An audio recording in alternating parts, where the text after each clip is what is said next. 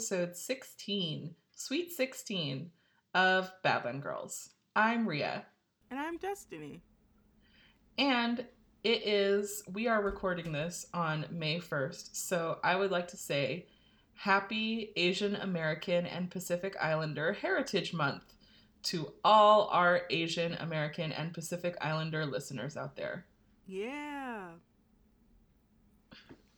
I'm reading a book right now called Minor Feelings An Asian American Reckoning by Cathy Park Hong.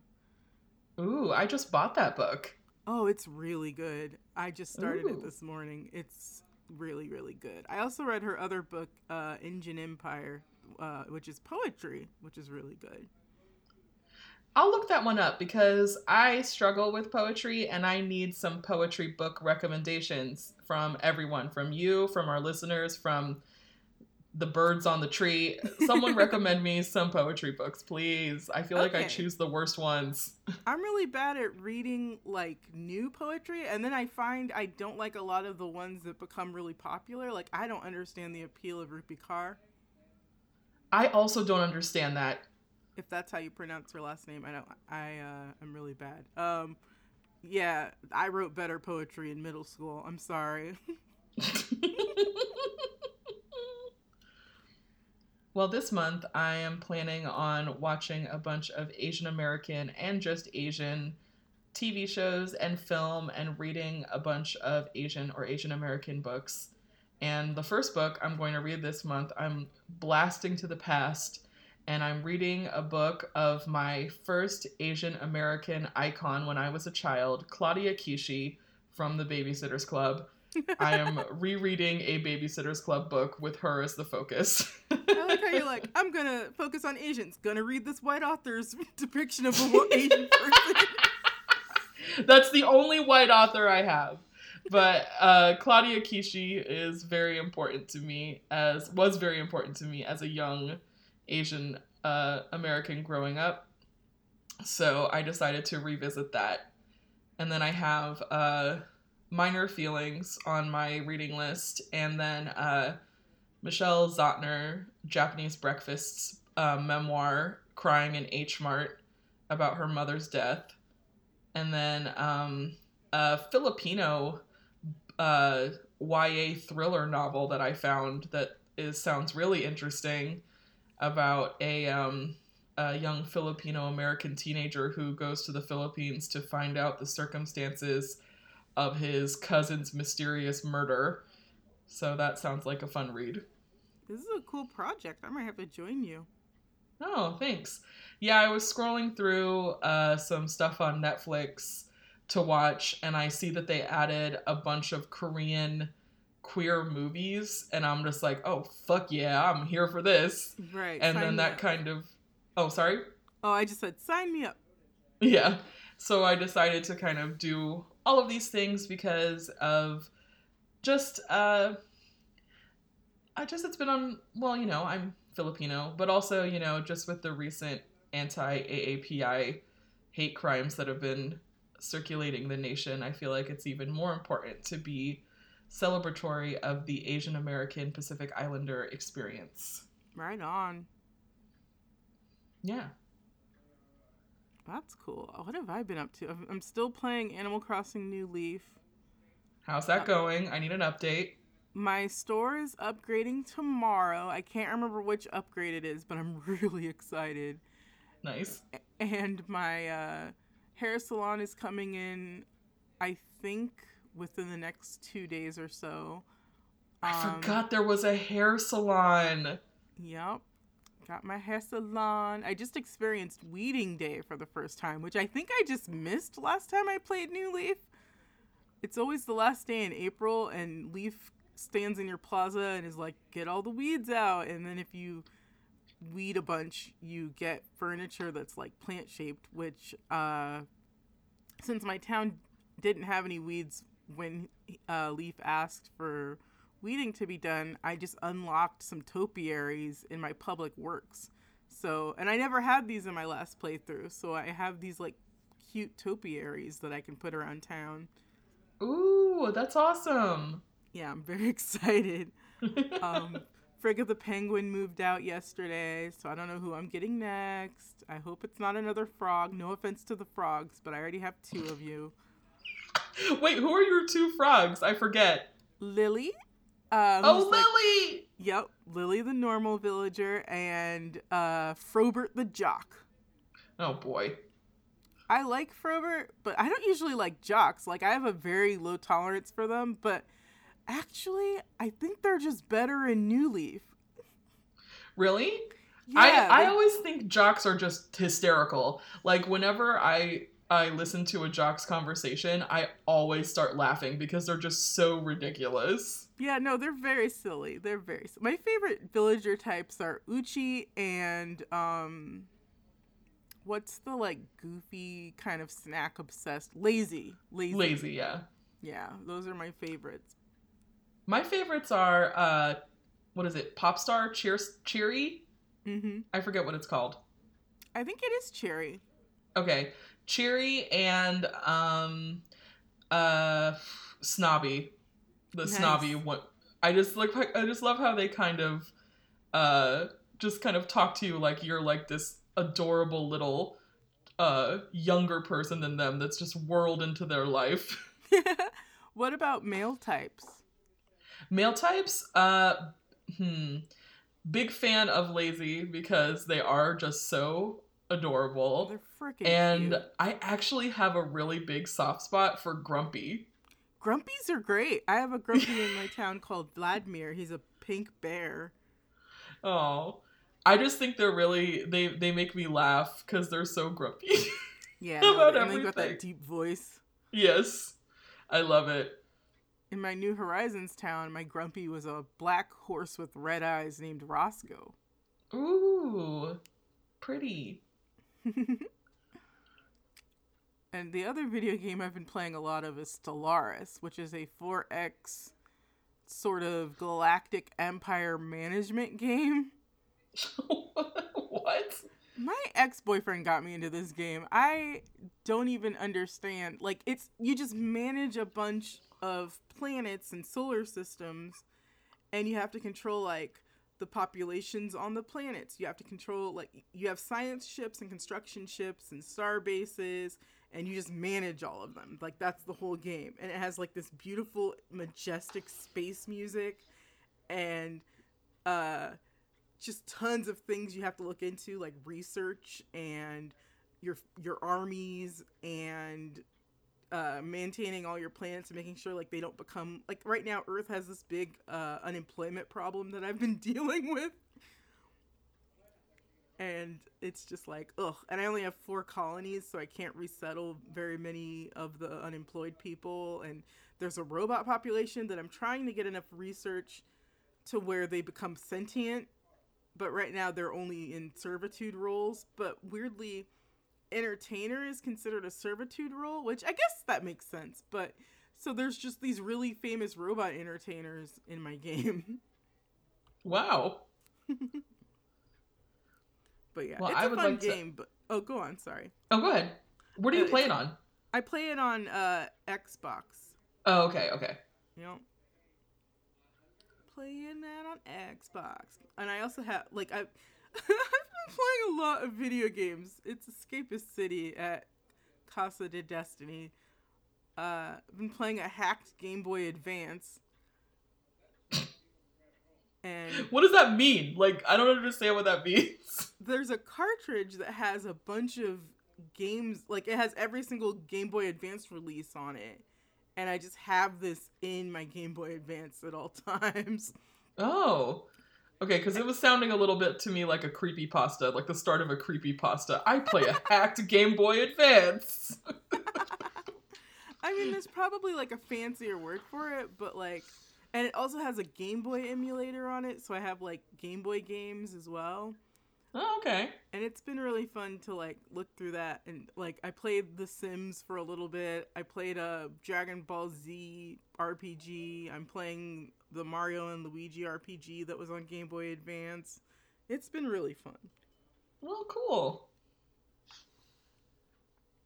Well, I want to give an update about my Crash Bandicoot woes from last time. do tell.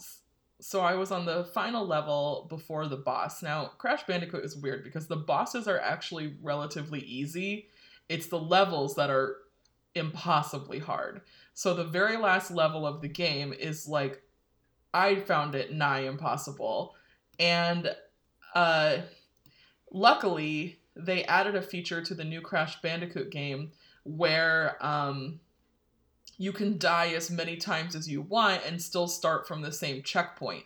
In the classic games, if you lost all your lives, you would start from the beginning no matter what. If you had lives, you'd start from the checkpoint, but if you lost all of them, you'd have to start from the beginning. So, kind of like I guess Super Mario, but in Crash Bandicoot, it's stupid because it's stupidly hard game. So, I'm playing this game and I end up struggling so much that I have to like pause it and leave it on. Like I can't just restart the level because it's just so difficult. And literally, the last quarter section of the level was the hardest thing I've ever done on a platformer. And it keeps count of how many times you die.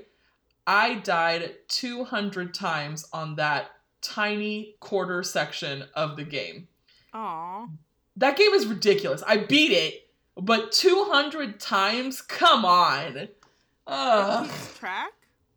yeah. Oh my god. It's like they want you to know how much of a failure failure you are.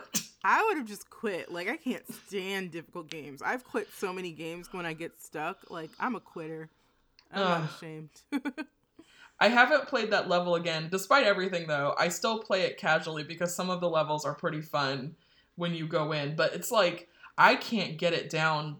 Most of the levels I really like, even the ones that um are easy, I still die over 5 times every time I play. just because it's just and i'm just like that is way too many fucking times jesus crash what the hell but luckily that's over and now i have a new game to distract me which is pokemon snap Nice. I haven't bought mine yet, but I'm gonna pick up a physical copy because uh, members of my household also want to play it. okay i never thought a game where you just take photos of pokemon running around could be so much fun It's so relaxing. I played the uh, original one, and I remember playing it repeatedly for years and years. wow it's so soothing. it is really soothing it's a lot of fun oh man yeah, I'm really excited to bust into that. I I did play. I'm not done with it yet, but I played Pokemon Shield on the Switch, and I'm one badge away from getting all the badges. I did enjoy it. I don't really have Oh. much to say on it. That's fine. Well, uh, before we get to our regulars, which we're going to do a little backwards because we want to end this episode, the meat and the potatoes, talking about our movie. But before that, let's uh, let's talk about what have you been watching on YouTube lately? well, oh my gosh, what have I been watching on YouTube lately? Let me just can I just peek at my YouTube history really quick? of course you can. Okay, so well one, the Mystery Science Theater folks have decided that they're going to do another Kickstarter. And they've been doing all kinds of um, live streams of old episodes on their YouTube channel, which I haven't been watching, but I'm really excited and I hope everything works out and maybe they'll get another season of the, that show somewhere. yeah, I saw that they want to kind of do it more independently. Um, I'm not sure how it worked the last time though, because wasn't it a Kickstarter before and then they sold it to Netflix? I, yeah, I'm pretty sure Okay. that's how it went down. But yeah, I don't know. I don't know how it's gonna work. I haven't really been watching any of the updates. I've been watching like, or like, I've just been passively observing through my YouTube recommendations what's been going on on that channel. Okay. I've been watching a lot of Stellaris tutorials. that is where I am. My favorite Stellaris YouTuber. He does a lot of um different kinds of he plays a lot of 4X games. Uh but he mainly does Stellaris. His name is Colors Fade Gaming. and he just has this very soothing voice. He seems like a kind dad. I'm pretty sure he has children, but even if he didn't have children, he seems like he'd be a kind dad. And I like to put him on, learn about Stellaris very uh, thoroughly, and then fall asleep. Can I just say I really like the descriptor? He looks like a kind dad, or he sounds like a kind dad. oh, that reminds me. I had a dream about your dad like three days ago. Oh? And then I had a dream about your mom like two days after that. Oh. It was just weird. Like I was just thinking about your parents in my subconscious apparently. I love your parents, so I'm glad they nest in my subconscious. But like in my dream about your dad, he fell off a bridge. Oh boy. it was really horrible. like he hit his head and we were trying to get him up and like the bridge was swaying wildly. It was like a cartoon. It was very cartoony the way he fell. So don't worry, he wasn't killed or anything. Okay. And then in my dream about your mom, it was very tender. We were like bonding over this uh we were both in this performance together and she like gave me a kiss on the shoulder. Oh. I don't really remember much. I just remember your mom kissing me on the shoulder, like, it's gonna be okay. And I was like, aw. That's very comforting. the only dream I had recently of any significance was I dreamed that Thor was an owl. what? I had an owl instead of Thor, and it looked like him, except he was an owl. That's kind of really cool. A pet owl. What have you been watching on YouTube? Uh, I watched the web series that you recommended to me, The Wondrous and Gay Life of Caleb Gallo. I'm so glad you watched it because I need someone to talk to about this show. I've watched it twice already and I don't even know how I feel. Like, I know how I feel about it overall and I know how I feel about individual moments of it, but I still don't know if, like, there's just certain things about it that I have quibbles with, I guess, and I just want to hear some opinions. So, what did you think? I thought it was really funny. Uh, it's definitely funny, yes. yes. Very kind of like uh, whip smart, uh, kind of like screenwriting with the back and forth between all the characters. Um, I really liked. Uh, I, I was very amused by uh, Freckles' antics. Freckles Specifically-. Yeah, specifically, uh, Freckle called Caleb at one point and spent the first minute of the call just waving their hair around before saying, "What are you up to?" okay, so can I just give a little backstory of how I discovered this show? oh, please, yes. So I was on TikTok, just scrolling through TikTok, and I don't know if you know how TikTok works, but I'm gonna tell you anyway. Uh, there are these. Well, I don't know, so please do. Oh, okay. there are these sounds that people like will lip sync to or just put over videos of them doing stuff, and the sounds are um, repeated and yada yada yada. And one of the sounds on a video was Freckle and Caleb's talk about.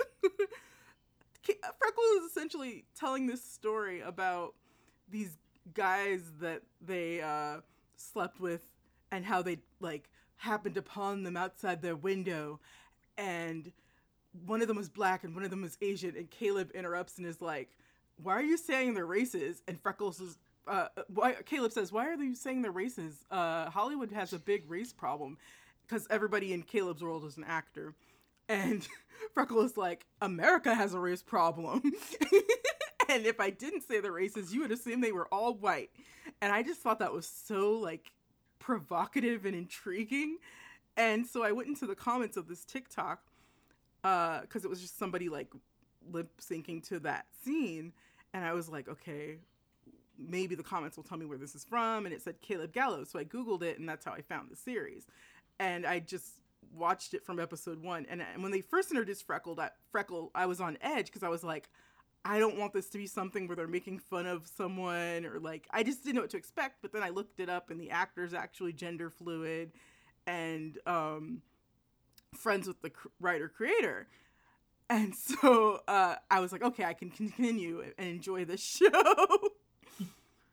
But yeah, Freckle is my absolute favorite. Just so shallow and blunt and hilarious, and everything they say about race is like spot on. Yeah.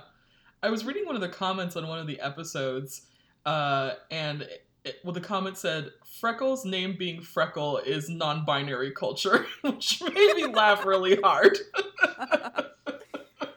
well, like, I guess, because this is kind of an obscure show, I guess I could go into like, it's, a, it's essentially about this guy named Caleb, and he lives in California, and all his friends are like crazy.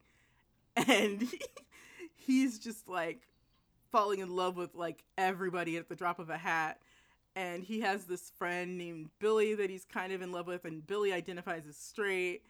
And Billy's in love with this other his other best friend whose name I can't remember the redhead. Uh Karen. Yeah so Billy's in love with Karen. And then Caleb is also in love with Benicio who's coming into the country to uh on like a visa or something. And there's this like kind of there's just a bunch of different love triangles and different relationship transformation or not transformations uh configurations. And it just has a very chaotic energy that appealed to me as a polyamorous pansexual and so i just really like related to a lot of it and really enjoyed it in a way that i did not expect. I think one of the things that I really appreciated about it is that in popular culture, when we see somebody kind of like, when we see a queer person kind of like uh, bucking the ideas of like the gender binary, it's usually in a very flamboyant way. Uh, an example of this is like the popularity of uh, drag and drag culture. And I just really appreciated that these were all quote unquote like normal looking people and yet they completely bucked the gender binary on, at every level just without question and i really appreciated that like when benicio came down to party and he was wearing that that uh john hughes inspired pink dress yeah I, I just i just dress. loved that i loved the shirtless dance parties i want to have shirtless dance parties with my friends so bad that would be something that you would host. I can just see it in my head. yeah, if anybody in your friend group is gonna host shirtless dance parties, it's gonna be Destiny.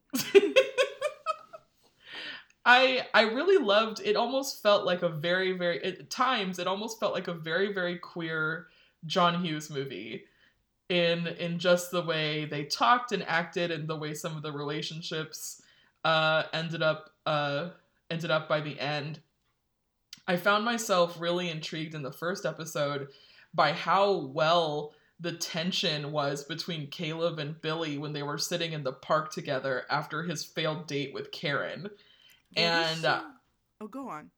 Uh, oh no, go ahead. I want to hear what you have to say. I was just gonna say this show does uh, sexual tension really well. There were so many moments where I was like, th- these characters are gonna have a threesome. These characters are gonna like. There's just so many like things that could happen. It, it was really well done. Yeah, it's not something you I usually see in like a kind of a smaller production. Like it was like it was like Oscar worthy. I was impressed. I was really impressed by how it was written and just how it was acted. Um, I'm curious to know just what were some of your uh, quibbles with it.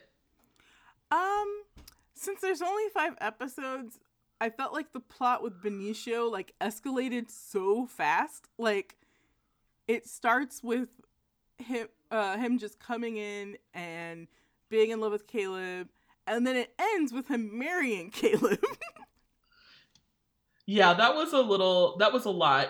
Um, I think the fifth episode is actually the one I I think is the weakest just because like I would have been okay with their wedding.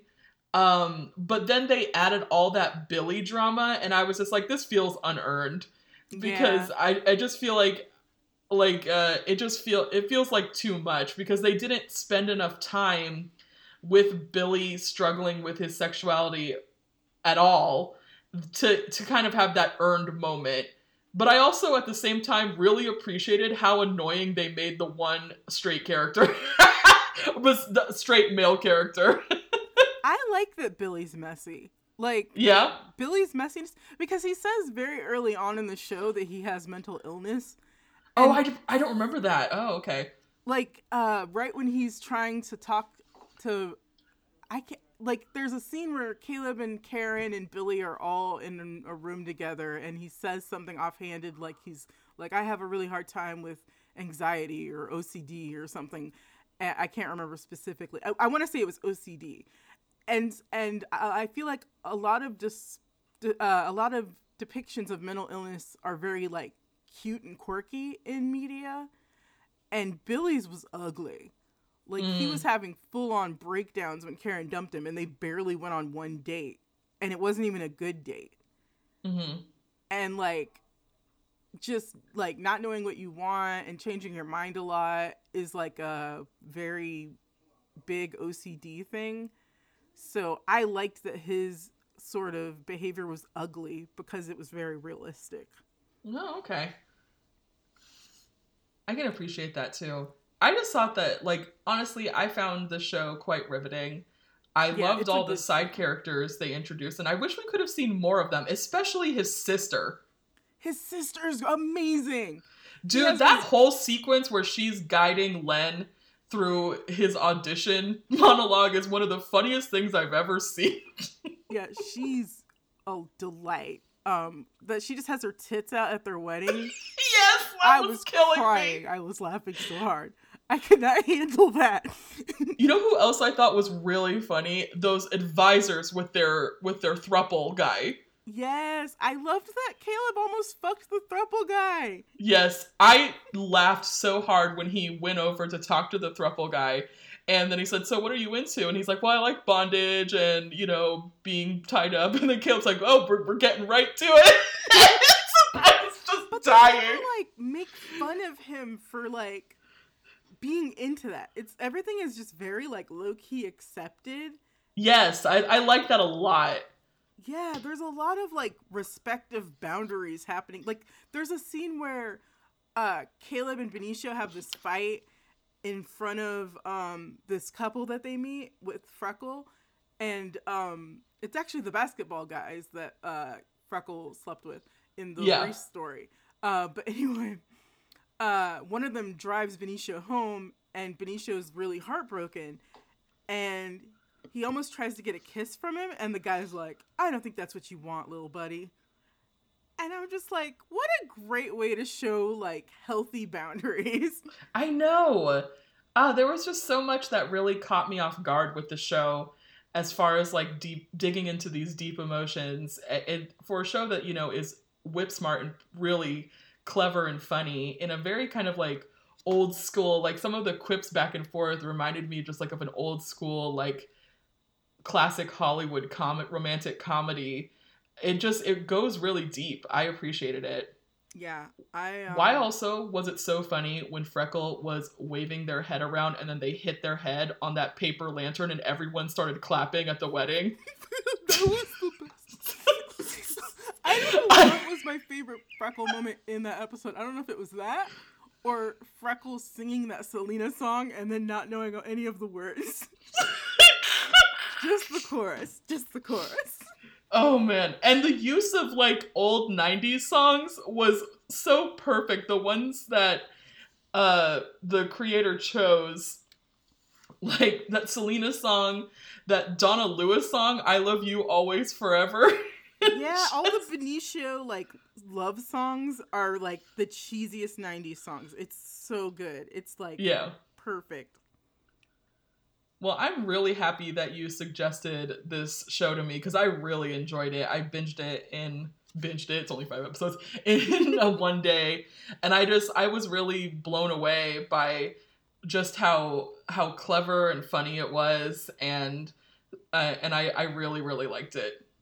I'm glad you liked it. I um hope more people see it. Just even if you don't like it, I think it's a really unique depiction of like a lot of different things like queerness and polyamory and just having like friends that uh always have the will they or won't they thing going and I don't know, there's just a lot happening and I and I really enjoy the energy of the show and I think that it's worth seeing and I'm kind of sad that there aren't more episodes. Like when it ends, I'm just like I remember not knowing I didn't know it was 5 episodes when I started watching it. So when it ended, I was like, okay, episode 6, here I come. And oh, oh. There's no episode 6. So it's like, well, damn. Oh, that sucks. More. Yeah. Oh, that sucks. And I know that uh I think the creator's name is Brian Alvarez. I know yeah. that he, he's um done other web series on his YouTube channel. I just haven't watched them yet. Hmm. Well, like I said, I I really like this, and I'm really happy that you recommended. And that is what we've been watching on YouTube lately. Yes. All right, so we're gonna do our our um our uh, regulars a little backwards. We're gonna start with the jam first. So, oh, Badland, girl, girl, that's, that's my jam. jam. Destiny, what's your jam?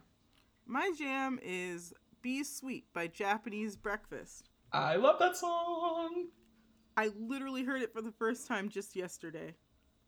Oh. But I've been listening to Japanese Breakfast off and on for like the past year. Um but I'm really excited for her new album and I my friend you were in this group chat uh said Japanese Breakfast is like if Dream Pop and City Pop had a perfect baby and I just thought that was so apt for this new, It really like, is. These new singles. I thought that was um perfect. So sh- thank you, Andrea, for giving me a descriptor for Japanese breakfast.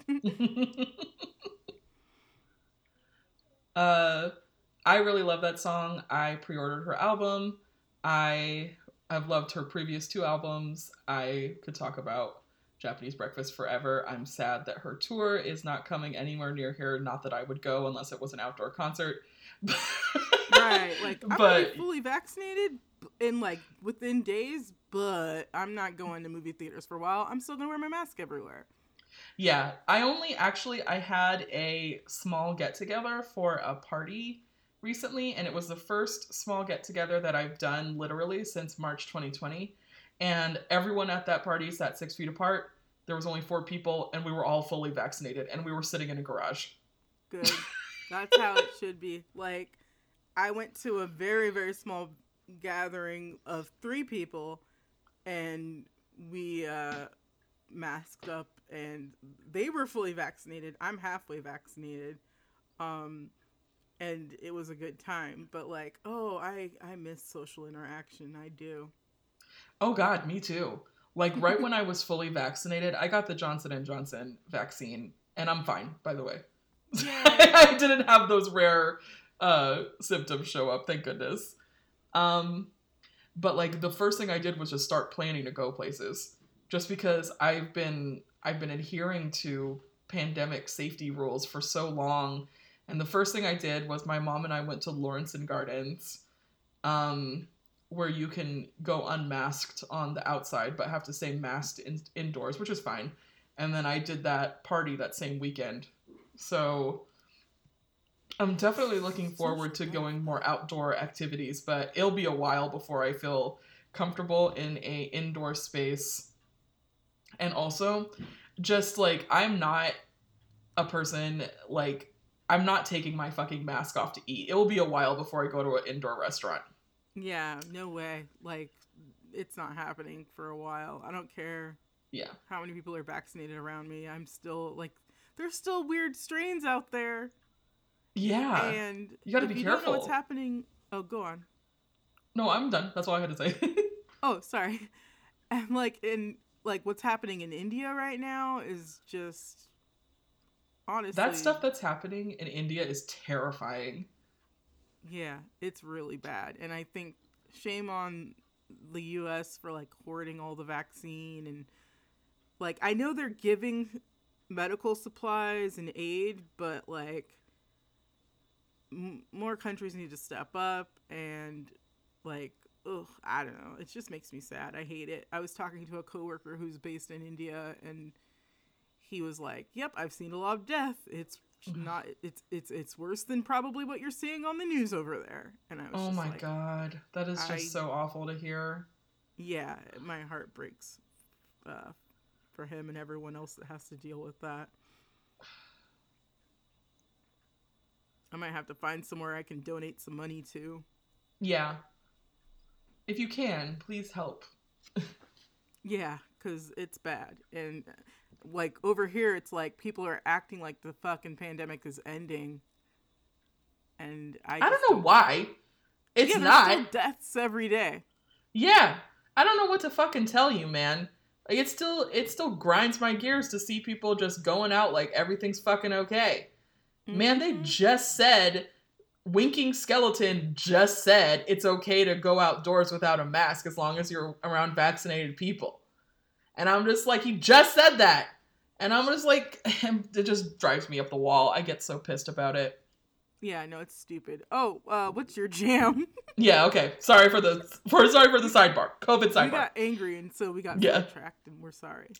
So my jam uh, is uh, Jackson by Orville Peck and Trixie Mattel. They did a cover of this song that was made famous by Johnny Cash and June Carter Cash.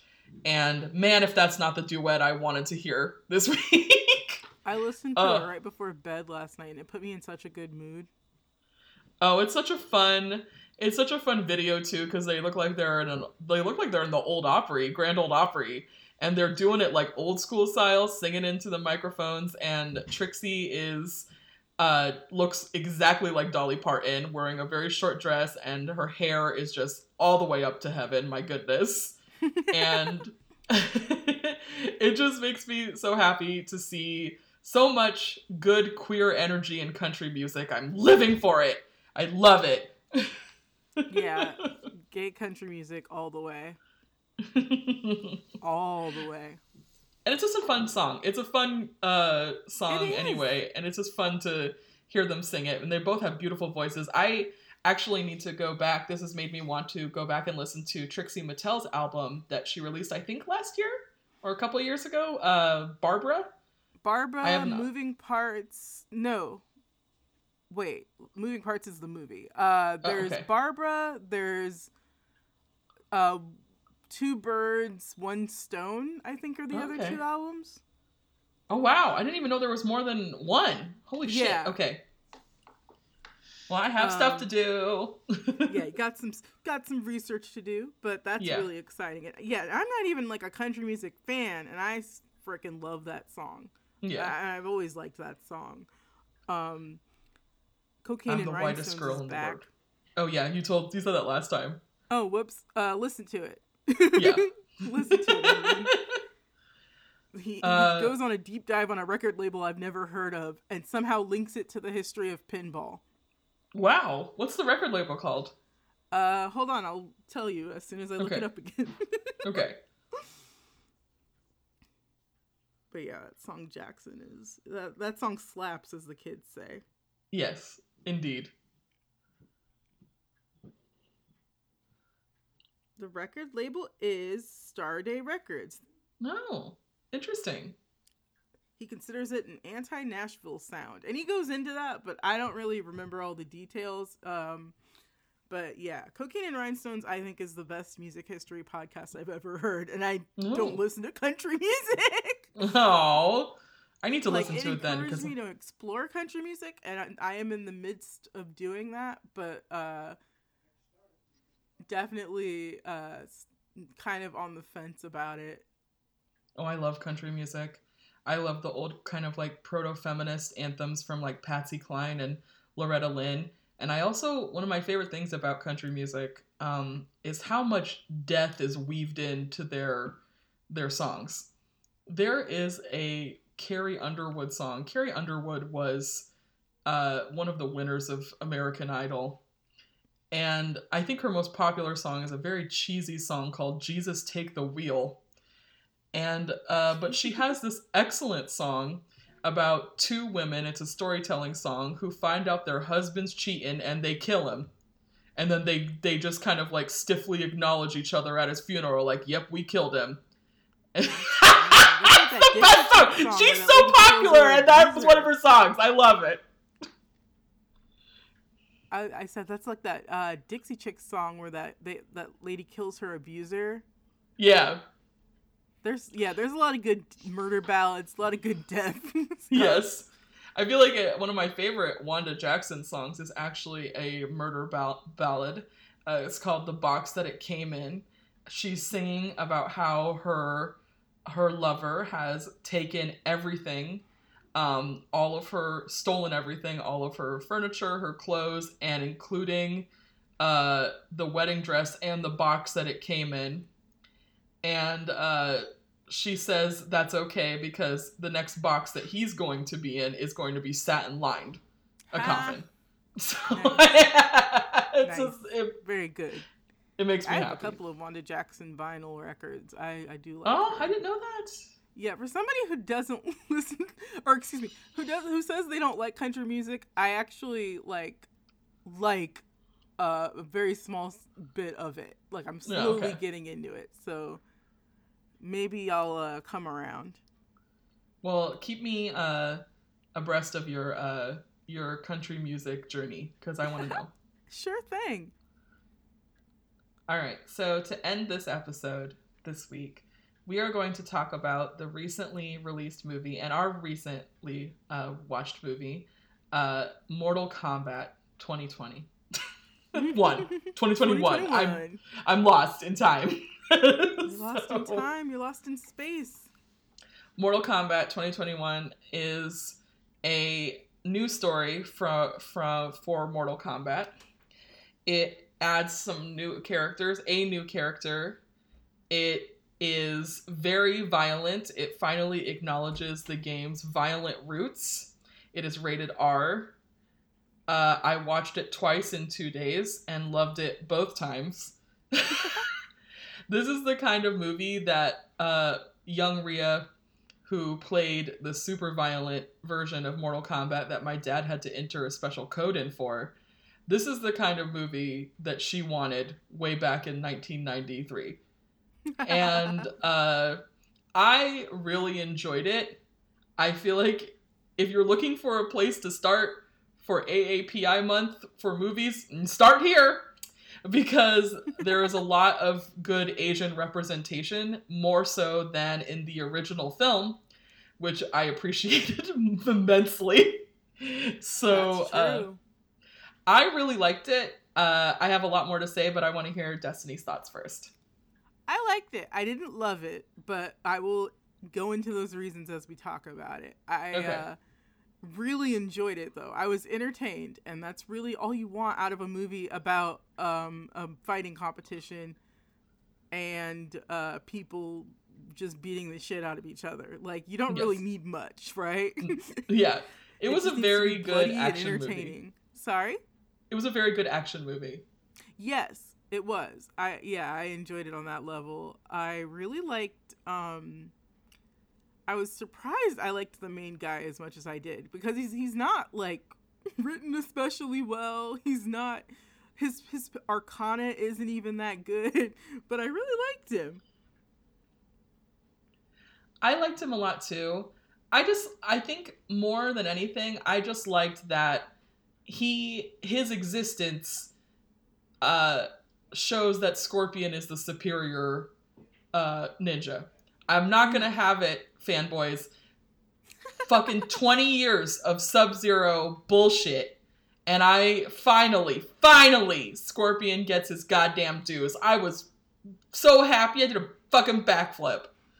Yeah, Scorpion was really good in this movie. I really liked how it opens with his backstory, and I thought all of that. Like as soon as I saw the little um, what is it? Like a dagger? Yeah. Sorry, somebody like left the house behind me, and I didn't see who it was. Must have been Josh. Okay, that's Oh. fine. But anyway, uh, yeah. As soon as I saw that, I was like, "Oh yeah, get over here." that's gonna happen and i liked all the little nods to the game and uh just like sonya was cool as fuck and they made jax cool because i don't think he's that cool in the games But Sonya yeah, and Jax have always been pretty generic characters to me because they are kind of like the military branch of the game and they're not very interesting. They're very they're very kind of like we do what's right and we don't have any sort of interesting story. And Sonya to me has always been like the weakest female character of the game and not my favorite at all. So to see a movie that actually gave her a really interesting story, I was it this made me appreciate Sonya so much more than I ever have in my life, and I'm glad that they did it. And they did Jax really well too. Uh yeah, and they have chemistry. Like they actually really uh made their relationship interesting and believable. Yeah. I um, thought it was a really good idea to um, sideline Liu Kang in this, just because Liu Kang is the traditional hero in like the story mode of the game. And I love Liu Kang, but he's also a little bit boring. They added some backstory to him that I don't think was in the game that made him a little bit more intriguing.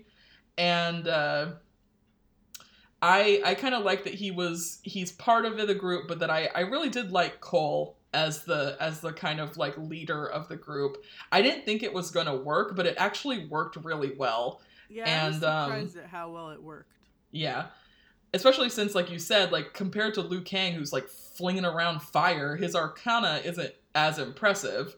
So it was just it was it was a lot of it was a lot of fun.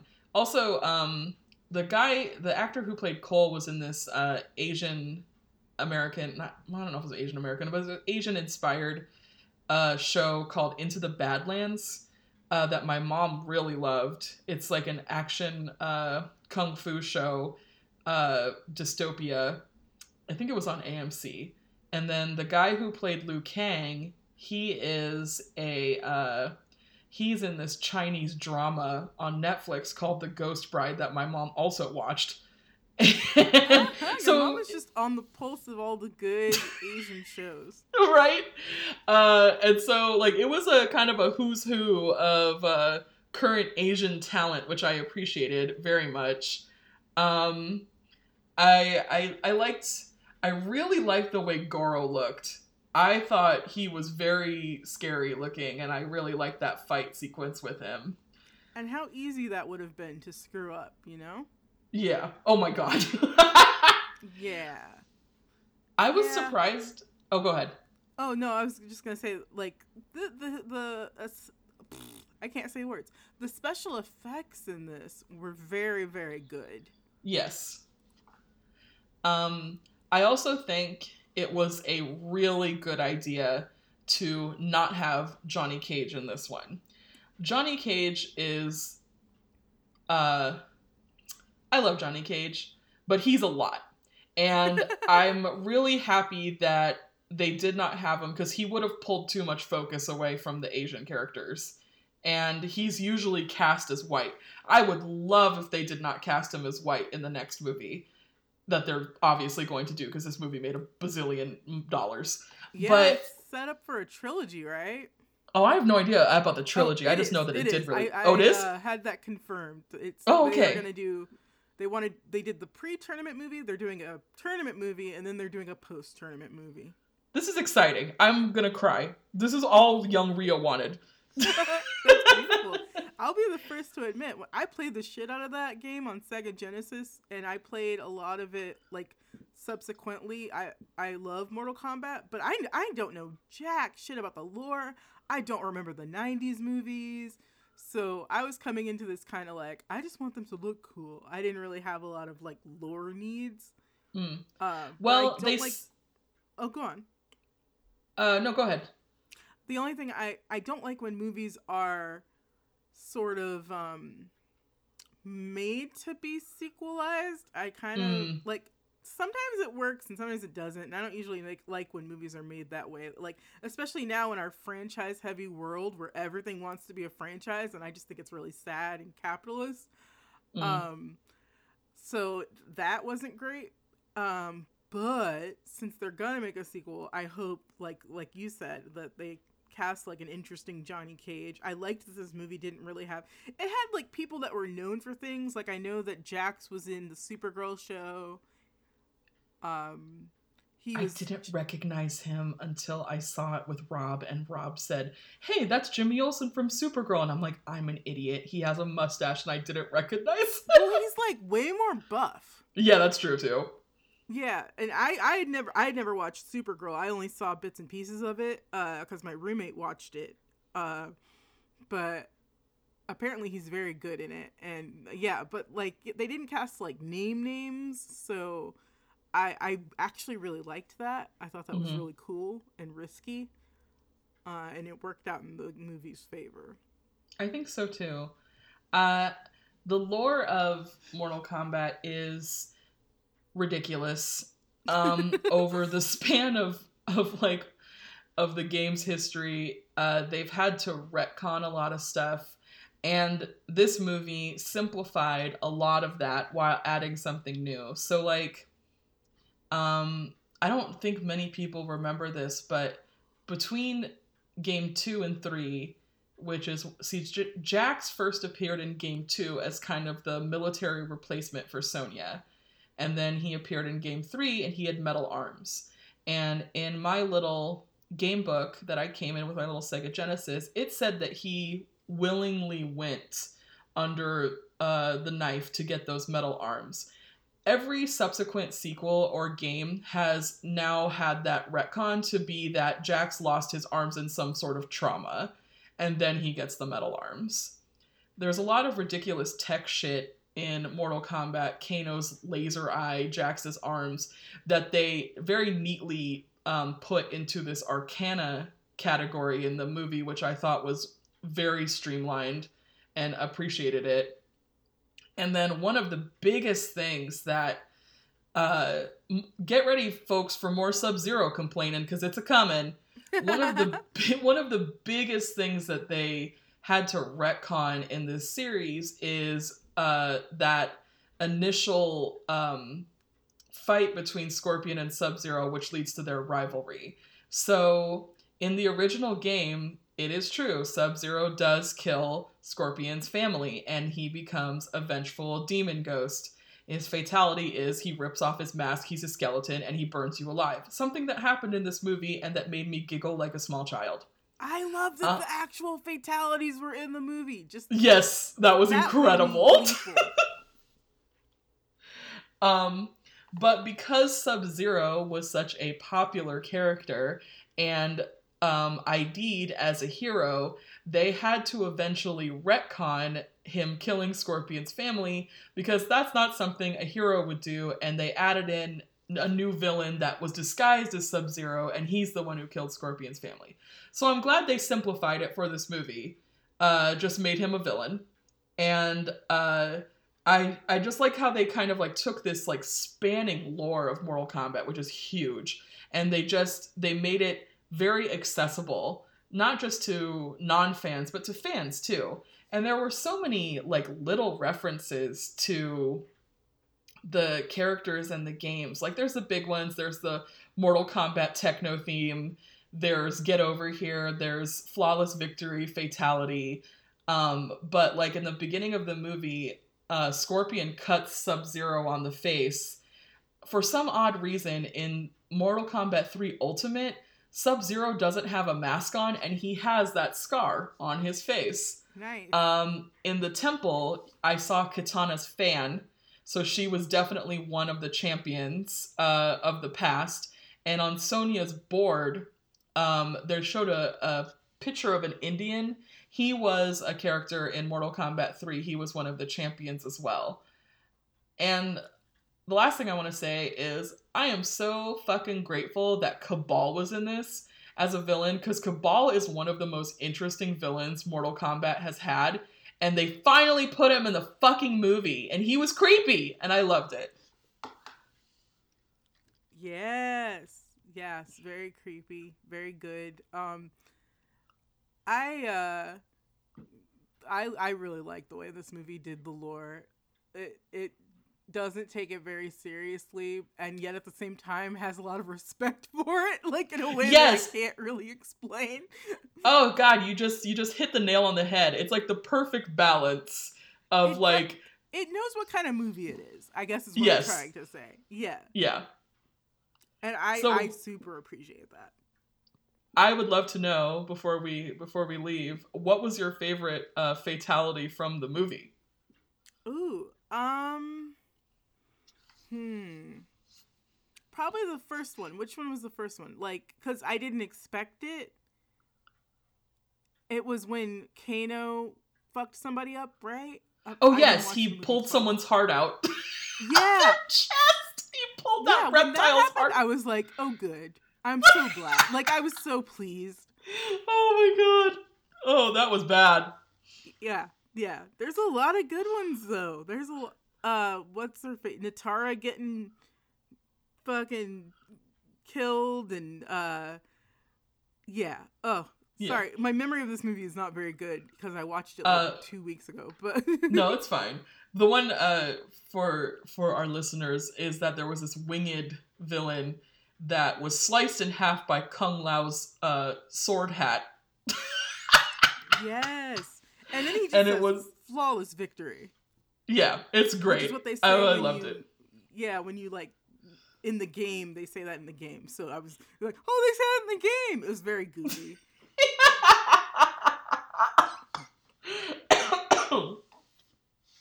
Mine's pretty simple. It was when Jax clapped that guy's head off.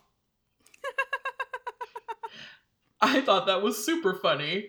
Oh, it's it's it is one of his fatalities in the game, and it's just it was stupid and gory, and I loved it.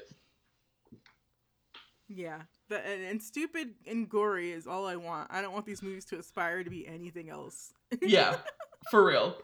I I honestly think that uh, every Mortal Kombat fan uh, should should appreciate this movie. I thought it did an excellent job of like balancing uh, everything and providing some new things to get excited about.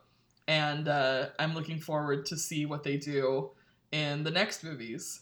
And uh, yeah, Me too. I am mad that nobody screamed Mortal Kombat. Maybe in the next one. yeah, but they weren't actually in the tournament in this one, so maybe it will be in the next one. That's probably what's going to happen. Oh my god, I just I just a future vision, guys. Okay.